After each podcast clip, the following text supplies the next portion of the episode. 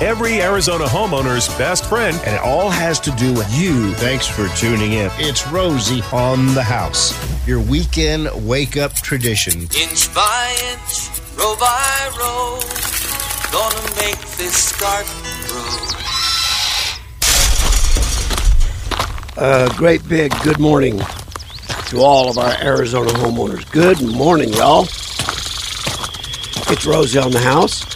In this hour, we'll be inviting Mr. John J. Harper, who's here in studio, to help us answer your question about anything having to do with your yard, garden, lawn, or landscaping. You can reach John and us if you'd like to ask a question at 1 767 4348. I'm here in studio, got my darling wife, sweet Jennifer, here in studio, and of course, Mr. John J. Harper. Rosie on the house. Historically, over 8,000 hours of broadcasting, over five radio affiliates covering the state of Arizona, 60,000 hourly listeners. And we do it every Saturday for you, the Arizona homeowner. John Jay, good morning. Thanks for coming Hey, in, my good friend. Good morning. Yeah, how are you? Happy uh, almost fall Happy almost fall, baby. next week. I almost did a dance this morning coming in. Oh, we got in the car. It's only 75 degrees. There's clouds, few raindrops. I don't know Little where those raindrops came from. There was a cloud about the size of a Volkswagen cloud, right yeah. above our house, and it dropped like eight drops. It's, Yeah. It was hilarious. It's an eight-inch rain in Arizona, right? Um, that It'll is. drop every eight inches. That's right. That's right. A lot of hope in the air for the fall. It does. There's been a couple mornings where you just step on the back patio and say, "Yes." Yeah, and even the evenings now. Once the sun goes down, it's starting to cool out. We're not we're not hundred degrees at ten o'clock. We're in the you know upper eighties, and you know it's it's getting there. It is. It is. and it it always does. It's just it always never does. is never quick enough. I always say don't get excited to Halloween. You know what I mean? It- Yeah, 'cause that's hopefully, when it you know, hangs on. Maybe we'll have a. We've had a very strong monsoon, uh, and uh, you know, so maybe that bodes for a typical fall where, you know, by by next week the nights are cooling off, the mornings are cooling off, that you know, and maybe by you know early October we'll actually see some below hundred degree weather. Wouldn't that be nice? It So would. You know, there are always a lot of questions about the garden in my in my non-gardener head, in my brown thumb DNA. Um, but right now is always confusing to me because I love what the winter garden produces. So I always want to jump the gun. sure. Talk us through right now. Is there any? I, I got a little okra growing right now. Hmm. Um, yeah. I got a cantaloupe that's just begging to die, but I won't let it. A cantaloupe. Did you catch that? Hey, yeah. Um, so I'm a, I'm pretty fallow right now, but mm-hmm. I've got a beautiful crop of compost I'm getting ready to turn in to the soil. Give me talk to me and the rest of the desert floor gardeners. What what what are we doing right now? What are we preparing for? Well, we really we ought to be if you if you need the space, we ought to be removing you know some if not all of the warm season stuff. The melons, the okras, the eggplants, the the stuff that's hung on. Now okra loves the heat and it'll keep producing till it cools off. But, you know, if you need the room, certainly if you don't need the room, at least eliminate the stuff that's not producing or looks bad or, you know, and start preparing the soil. That would be adding more organic material, composts, uh, probably some a little bit of gypsum, maybe to kind of you know temper the the the alkalinity, the salts in the soil, and, and get it get it nice and loose and fluffy, and you know kind of change the color of that soil. Although it be temporary here, we we you know we can never get enough organic material long enough to make dark rich soil like they have in the Midwest, but that's usually the indication to me is when I've worked compost in, at least initially it's all worked in, it all looks the same, it's nice and dark. I've changed the color of the soil. I can reach in and, you know, the length of my hand, my fingers, I can by hand dig a hole. I don't need a spade or a trowel to to dig it a hole anymore. that soil's ready to go.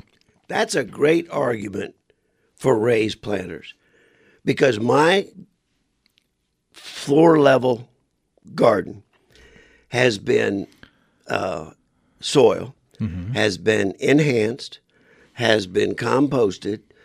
You know, I, I'm on about 20 years now, and I think it's just approaching Just what it's there. what it's supposed Yeah. to be. That's a great argument, I think, for raised planters. Uh, just uh, uh, start with this. Yeah, I heard it described one time that it's like soup. You know, it just keeps getting better all the time. You mm, keep adding to it. But in the case of race planters, uh, and I have several of those, what typically happens by the end of the summer is the soil has shrunk.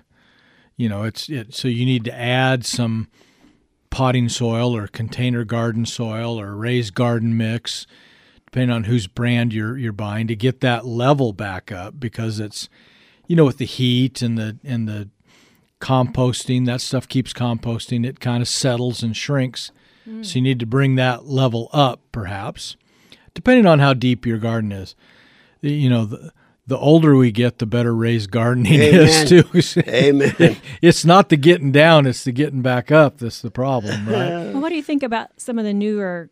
Maybe they're not new. They're I've just noticed them, but like the hay bales that they're doing, like the bales, they just planting right in them. oh right in the bale Yeah. Yeah, that's been going on a while, Yeah. and and there's that's fine. Um, uh, again, those will kind of continually, steadily decompose over time, and you might have to add to it or add another bale or just uh, you know kick that stuff around.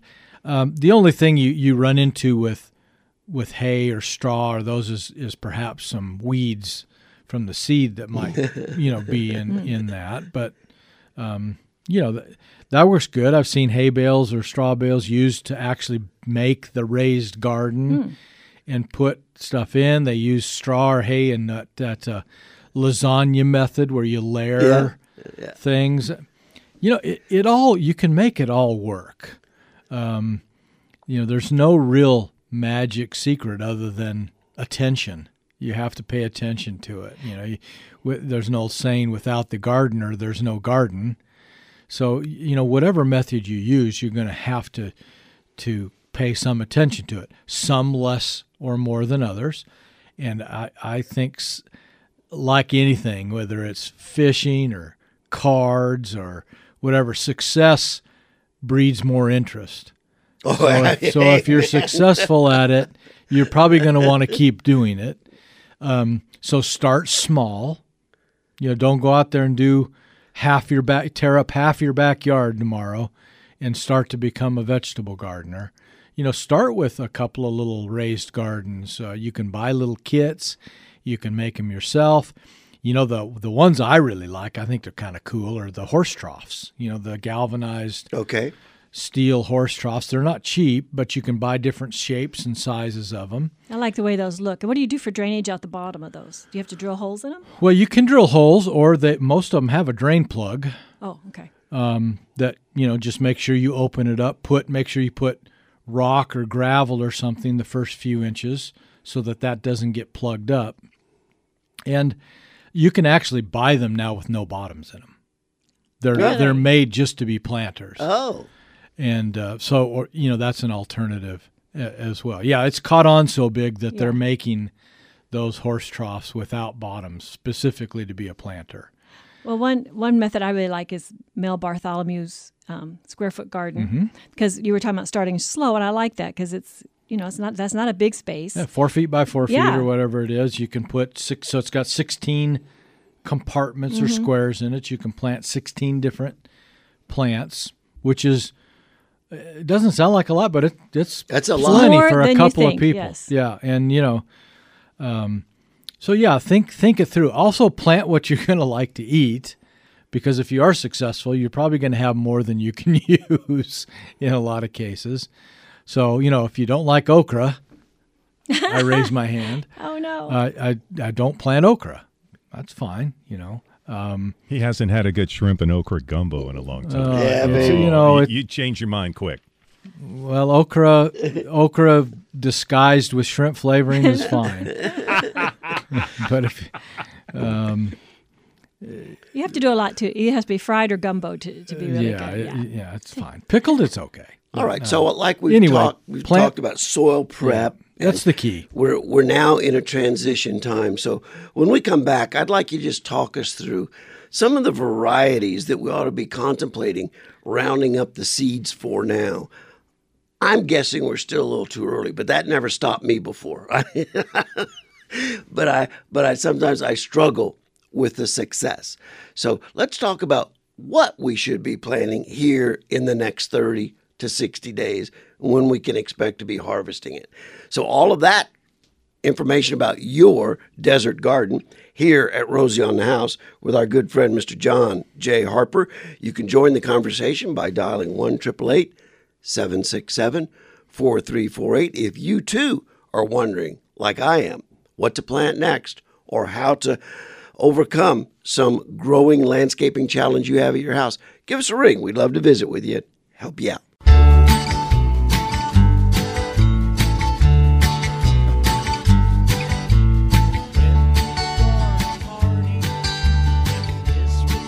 out in the backyard, sitting down low on a bench, putting my hands through the garden soil, appreciating the 20 plus years it's taken for this garden to get even close to the right kind of soil, and it's barren right now. John Jay, we've got we've got my favorite growing season coming up over the next four or five months. Right. Uh, clue me in. What and when? Well, so the what is, uh, you know, I- there's an easy way for me to remember what cool season or winter vegetables are, and those are the things we eat the leaf of, the root of, or what I call the mo- a modified stem or flower of. And what I mean by those are going to be broccoli, Brussels sprouts, cauliflower, cabbage, those things. Root crops are pretty self-explanatory: carrots, beets, turnips, radishes, and there's some, you know, things, you know, oddball things like kohlrabi and parsnips, and you know, all of those I'm gonna try onions again, onions. but I got to get the right seed. You got to get that. Well, it depends on what kind of onion onion you want to grow. If you want to grow a green onion, just where you use the green They're easy. tops of, I got that you can pretty much grow any way you want. You can buy the Yes. sets, which looks like a little mini onion, and those make green onions in a month or six Oh weeks. Oh yeah, they're fast. nice. Um, I've if you always wanna grow- challenged the big. If you want to grow a big onion, Yeah. then you plant really probably from seed, and you want to find a short day type onion. Usually, That's critical. Usually, it'll have the you know. So the one that the one that comes to mind, I think, is Texas Grano ten fifteen. Well, the the ten fifteen is for October fifteenth. That's the ideal planting date. I love that. that. If I, I- wish all seeds had that name. If Just I don't- give me the day. The Yeah, and I don't remember. I don't know if it's still available, but you want to, you know, go to the garden center and ask them what's it, which one of these is a short day onion, and plant those from seed, and you can start doing those now. Really, from you you mentioned too early.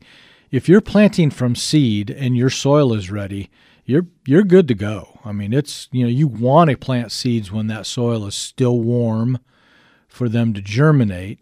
And then as they kind of germinate, start coming up, we're getting cooler. The soil is staying warmer, so it makes for a little incubator in that soil, and the and the stress on the leaf of the plant as it comes up is getting less and less because the days are cooling and shortening. So if your soil is good to go, if you've been doing the, the the preparation thing now for a couple of weeks, then then you can start start planting from. I have no problem, you know, by mid mid September, first day of fall to all right. start. Now, if you're going to plant transplants, um, and there's a place for both. I mean, you know, how many of something are you going to plant? Uh, you know, things like leafy greens. You're you're probably going to use quite a few of those, so you might want to do seed and do a you know a row or two of those Oh, because yeah. you want a lot of them. You're going to Yes. use them fast. Um, things like, uh, well, it's, it's not a cool season plant, but like let's just take tomatoes for instance. You know, planting tomatoes from seed. Well, how many tomato plants can do you want in your garden? Wow. You know, I mean, if you have two or three tomato plants, for most people, that's if you're successful, that's a lot of tomatoes. Um, so kind of take into account how much of something you're going to use, uh, and and that can determine whether you plant starters or seed or you know however you want to do it. Um, and most seed is fine just to start right in right in the ground. This time of year, it's warm enough. You don't need to start ahead of time in the house or someplace in a seed flat and then transplant them. You can go right in the ground with them. So you're giving us the green light. Green lights God on. dog it! I thought I had a couple weekends. Green lights on. Well, you, yeah, and the Nice try. so the beautiful God dog it, the man. beautiful thing about the winter garden is you do have a couple of weeks. You have a long time. You can multi crop. Yes. So you could plant, uh, you know, a row of mixed greens or spinach or something. Wait a month, plant another row, so that you have them coming. If you have space for this, Yeah. uh, so that you have these coming on through the. It's a long season, so it starts in September and really goes through April or May in some cases with with these cool season vegetables. So it's not something. It's not like tomatoes. If you're a month or a couple of weeks late with tomatoes, you're you in some cases you're just done. You you might as well not plant it. You missed. Well, what it, so the one thing you would have to be concerned about between now and March is if we have a freeze. So it's a good idea to go ahead and buy those cloths as soon as you can, right? Because a lot of times the freezes are coming and it's too late and there's nothing in the stores. So Yeah, to get ready for that winter crop. Well, yeah, have and those. the nice thing about what we're planting now is the kind of frosts or freezes we get is probably not going to be that effect have that much of an effect on what about your lettuce? cool. That? Some lettuces it can burn, but you're right. I I would have buy the frost cloth before. It's kind of like what, if you wait till you're you're raining and the roof's leaking to fix your roof, you're in trouble. If you wait till we have you know, the day before it's going to freeze hard and you go around trying to find frost cloth and coverings, you know, you, you might be out of luck. You know, it doesn't take up much room. That's the great thing about it. It stores It so easy. stores very easily. Get it now, roll it up, and put it in a corner. It keeps for several years. Don't throw it away. Just fold it up, dry it good, fold it up, put it away, keep it for year after year. A lot of people use it's a little different product, but frost cloth works just fine. Uh, they'll use it actually after they plant their seed. They'll throw that on there as a as a row cover. It keeps you know that ground a little shaded. It keeps it a little moist. It keeps the insects we haven't had big whitefly problems in, in a number of years, but people, when whiteflies were really bad 15, 20 years ago, people would use these row covers to at least have those plants get a chance to get up before they got just inundated with whitefly. So there's nothing wrong with using frost cloth as kind of a starter till, and it's light enough, the plants will kind of push it up, then take it off. So it, it's multifaceted. It's a, it's a good, good product to have in the garden for a number of things. Well, you were talking about success and how much more fun it makes gardening. And I've had more success in the last three or four years than I've ever had. Now I'm trying to dial down. I have my whole garden area on one sprinkler valve. So Okay. everything I plant gets the same routine. I'm discerning now, not all the plants are happy with completely the same watering system. So maybe we'll dive into the weeds on watering the garden when we get back. I'm Mr. Icicle. I'm Mr. Ten Below. Friends call me Snow Miser. Whatever I touch turns to snow in my clutch. Ha ha! I'm too much. So the Farmer's Almanac put out their predictions for the winter outlook since we're talking about winter vegetables. Um, for Arizona, expect an average winter and average temperatures. Now, this is Farmer's Almanac. You might have seen something different. But, Rosie, I know you love Texas. And I do. and we all know what happened last winter about the grid. Just so, just for funsies, I'll let you know they're going to be chilled to the bone. But the good news is near normal precip, so they won't have maybe a, as much ice as last year. I bet you they're insulating all those wellheads. If they haven't started yet, here comes another five hundred thousand to Arizona. After they get done dealing with floods and hurricanes. yeah, isn't that the truth? oh man. That Well, extra Texas- voice is Gary D. Our Oh yeah, me. That's right. people will go, "What was that I just- voice yeah. out of that?" Yeah, that's our little angel that comes on. that's Gary D. You You know, Texas. uh, My daughter lived in Austin for a few years. Texas is a great state, but their weather sucks. I mean, they, they it's either hot, cold, raining, or something. They're all you know. I I would not go to Houston, that's for sure. And I've got a lot of family. I think half of Houston I'm related to, but uh, but out west, um, Lubbock, Marfa, Alpine, that's my part of Texas. Well, you know, Jimmy Dean had a saying. He's from Lubbock or Amarillo, right? He said it's the only place you could be up to your waist in mud and have dry sand blowing in your teeth at the same time. I love Jimmy Dean. yeah.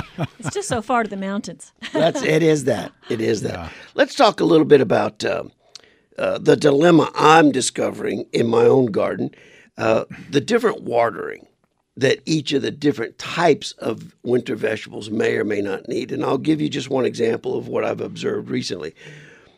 I wanted to try vertical cantaloupe, and because I don't have the real estate to let a vine cover the whole backyard, and I have proven cantaloupe will grow vertical. hmm Oh, absolutely. I just haven't proven it'll produce a cantaloupe until I supplemented it. It had regular watering for the okra and the basil and the uh, peppers that we had, but it just wasn't happy. I dumped my air conditioning condensate drain line on top of that cantaloupe, and she became very happy.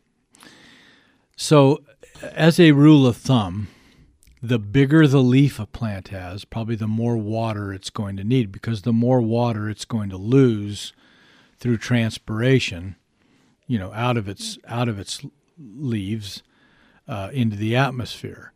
So, just you know, so basil is kind of a big leafy plant, probably going to need more water than an onion. Okay. Um, Mint likes lots of water. Uh, I don't advocate planting mint in your garden, by the way. Put it in a pot. It just takes It'll over. take right? you over.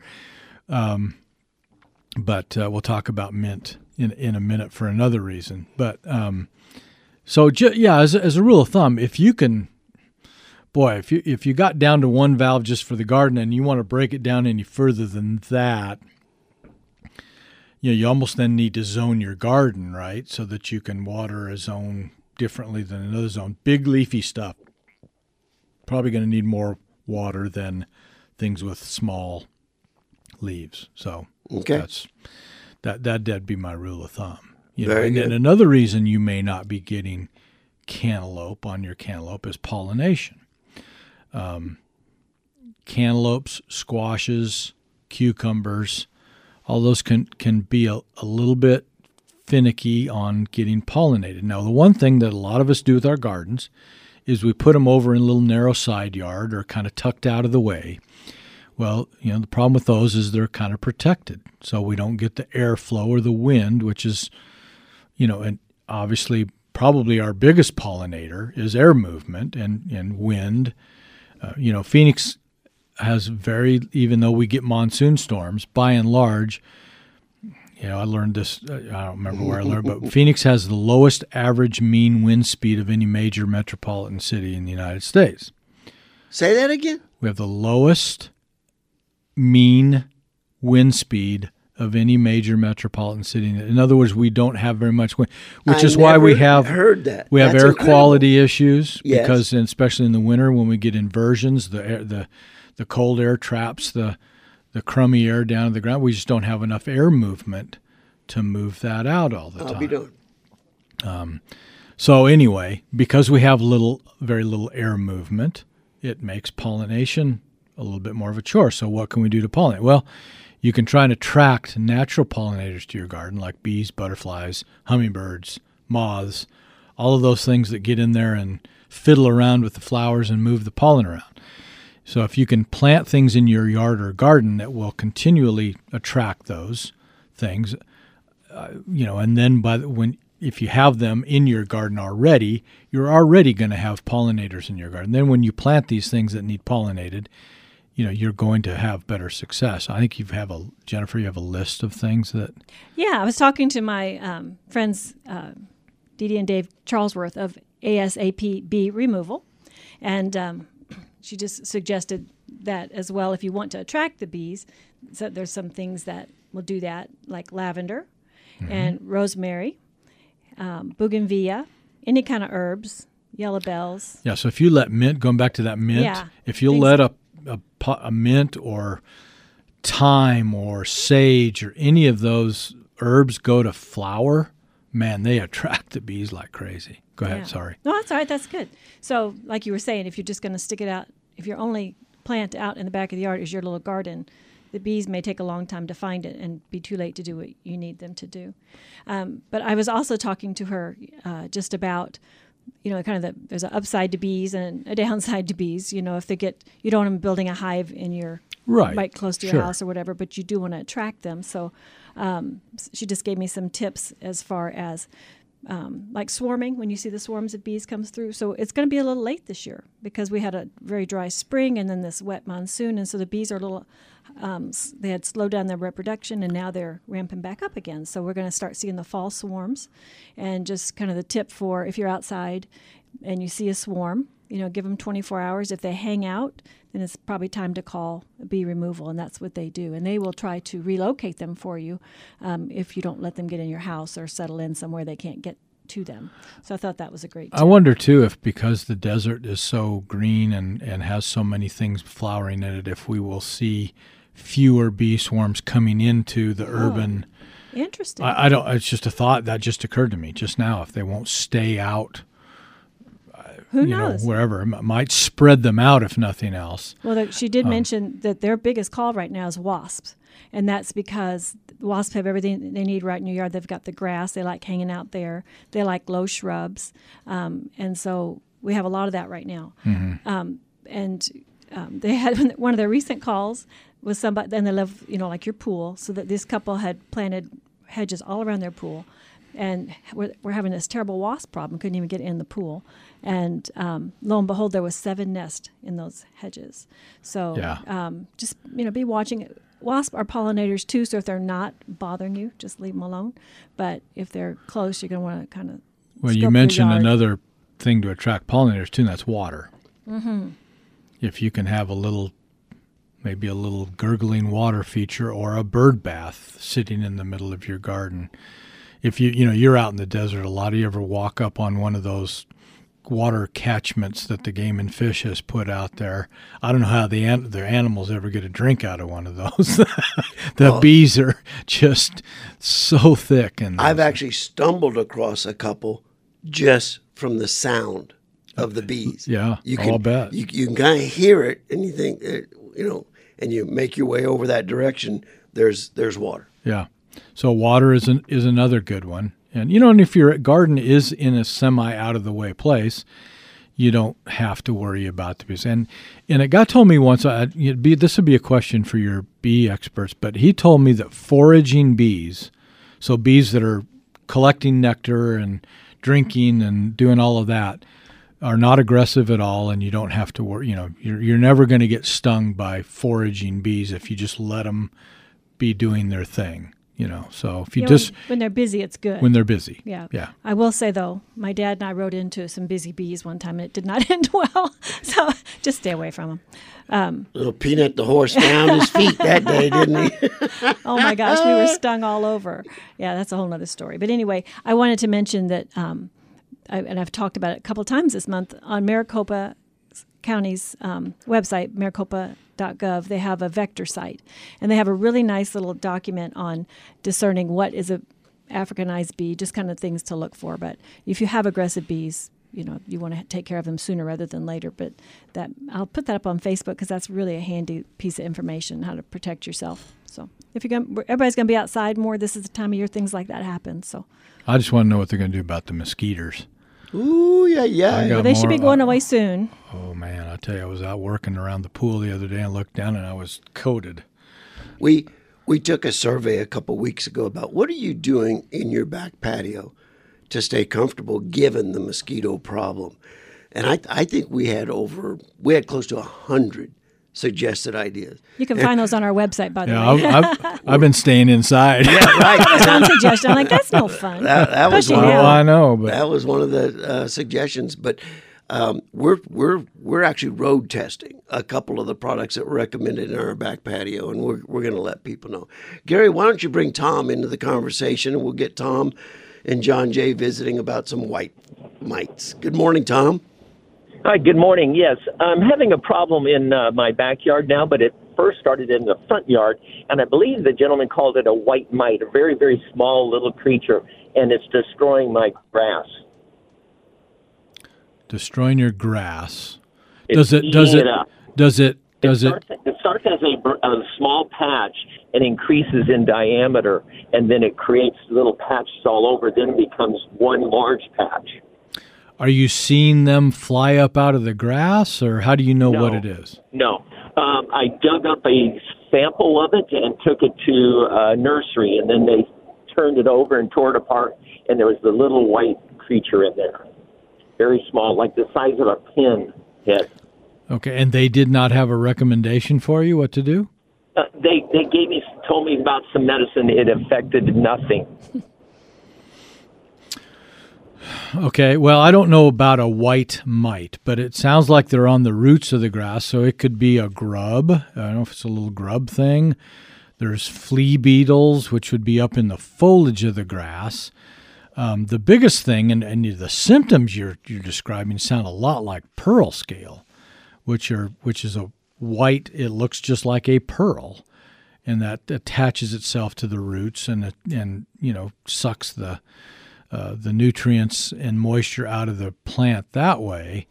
Um, I I would recommend another go round at the nur- at the nursery or garden center with a sample of that. Tell them what take what they gave you or sold to you with you and say here's what you recommended. Here's what it it hasn't helped, um, and see if and give them another shot at it. What else could it be? Tom, we appreciate the call. And uh, he's in Tempe. I could also tell you, Tom, if, if you want an on site consultation, now it says Tempe, yeah, Tempe, um, you could call Ray Lopez at Scottsdale Weed and Turf Management. Uh, and Ray could come out and take a look at it and treat and identify it right there on site. You can find Ray at Scottsdale Weed at rosieonthehouse.com. And and if it is something like pearl scale, you're not going to see any huge results anytime soon. You know, it's very uh, very aggressive. It it it it's just hard to overcome, and it's not going to be a fast fix.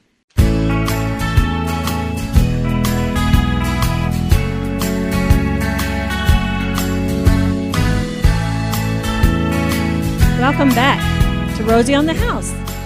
Our 8 a.m. hour is always the outdoor living hour. And this week we're talking about vegetable gardening. And boy, is the weather just right to get out and get started. A lot more people outside walking this morning on the way in. It's fun, fun time of year. We've been talking about everything garden. And we were just finished up a conversation about pollinators. And, you know, it's so important to have the pollinators. So, how to live with them, how to attract them, but how to you know what to do if you got a swarm or whatever. And I just wanted to um, give a shout out to um, ASAP bee removal. You can find them at asapbeeremoval.com in case you have a swarm come in and settle, or if you're having trouble with wasps. You know, there's a lot to getting that stuff out. So, but I wanted. Did you see this article in? Um, I, I like Wall what Street she Journal? taught us about the difference between bees and wasps. Now I know why really don't like wasps. just real quick. So, you know, a bee can only sting you once, Mhm. and then they lose their stinger. Wasp, of course, you know, can sting you over and over again. They're so mean. If they get after you, they're mean. And then um, also, when you remove a beehive, once you take the beehive out, if there's if there's bees outside of that hive, they'll come back to the location and they'll just die because they don't know what else to do without the queen. And the, but wasp actually pair up. So if you remove a nest and a pair comes back in and the nest isn't there, then they just rebuild. So it's really tricky to get rid of all the wasp in there. And I, th- I have actually never seen a wasp nest. I mean, you, you have to really know what you're looking for to, to find those. So They're usually pretty well hidden. They can, you know, inside a big, like you said, a hedge or Mhm. a, yeah. And you don't want to find, you don't want to find them. Oh, oh, you want to let somebody else find them. they just look mean. Ah, but you don't hear about that many stings. But I imagine they hurt. So um, in the Wall Street Journal, they had an article about a company out of Israel called Arugga AI Farming, and it's these little drones that pollinate. And so, you know, with the concern about Robots. yeah, they're little Robot robots. pollinators. yeah, they're only ten grand a piece. So you know, for one little bee. You But don't, lose, you don't lose that one. but this is a new generation of computer technology where they're um, it's deeper learning so they, they can train these little bee drones or bee robots to go out and see a plant identify the plant and then know if it's ready to be pollinated.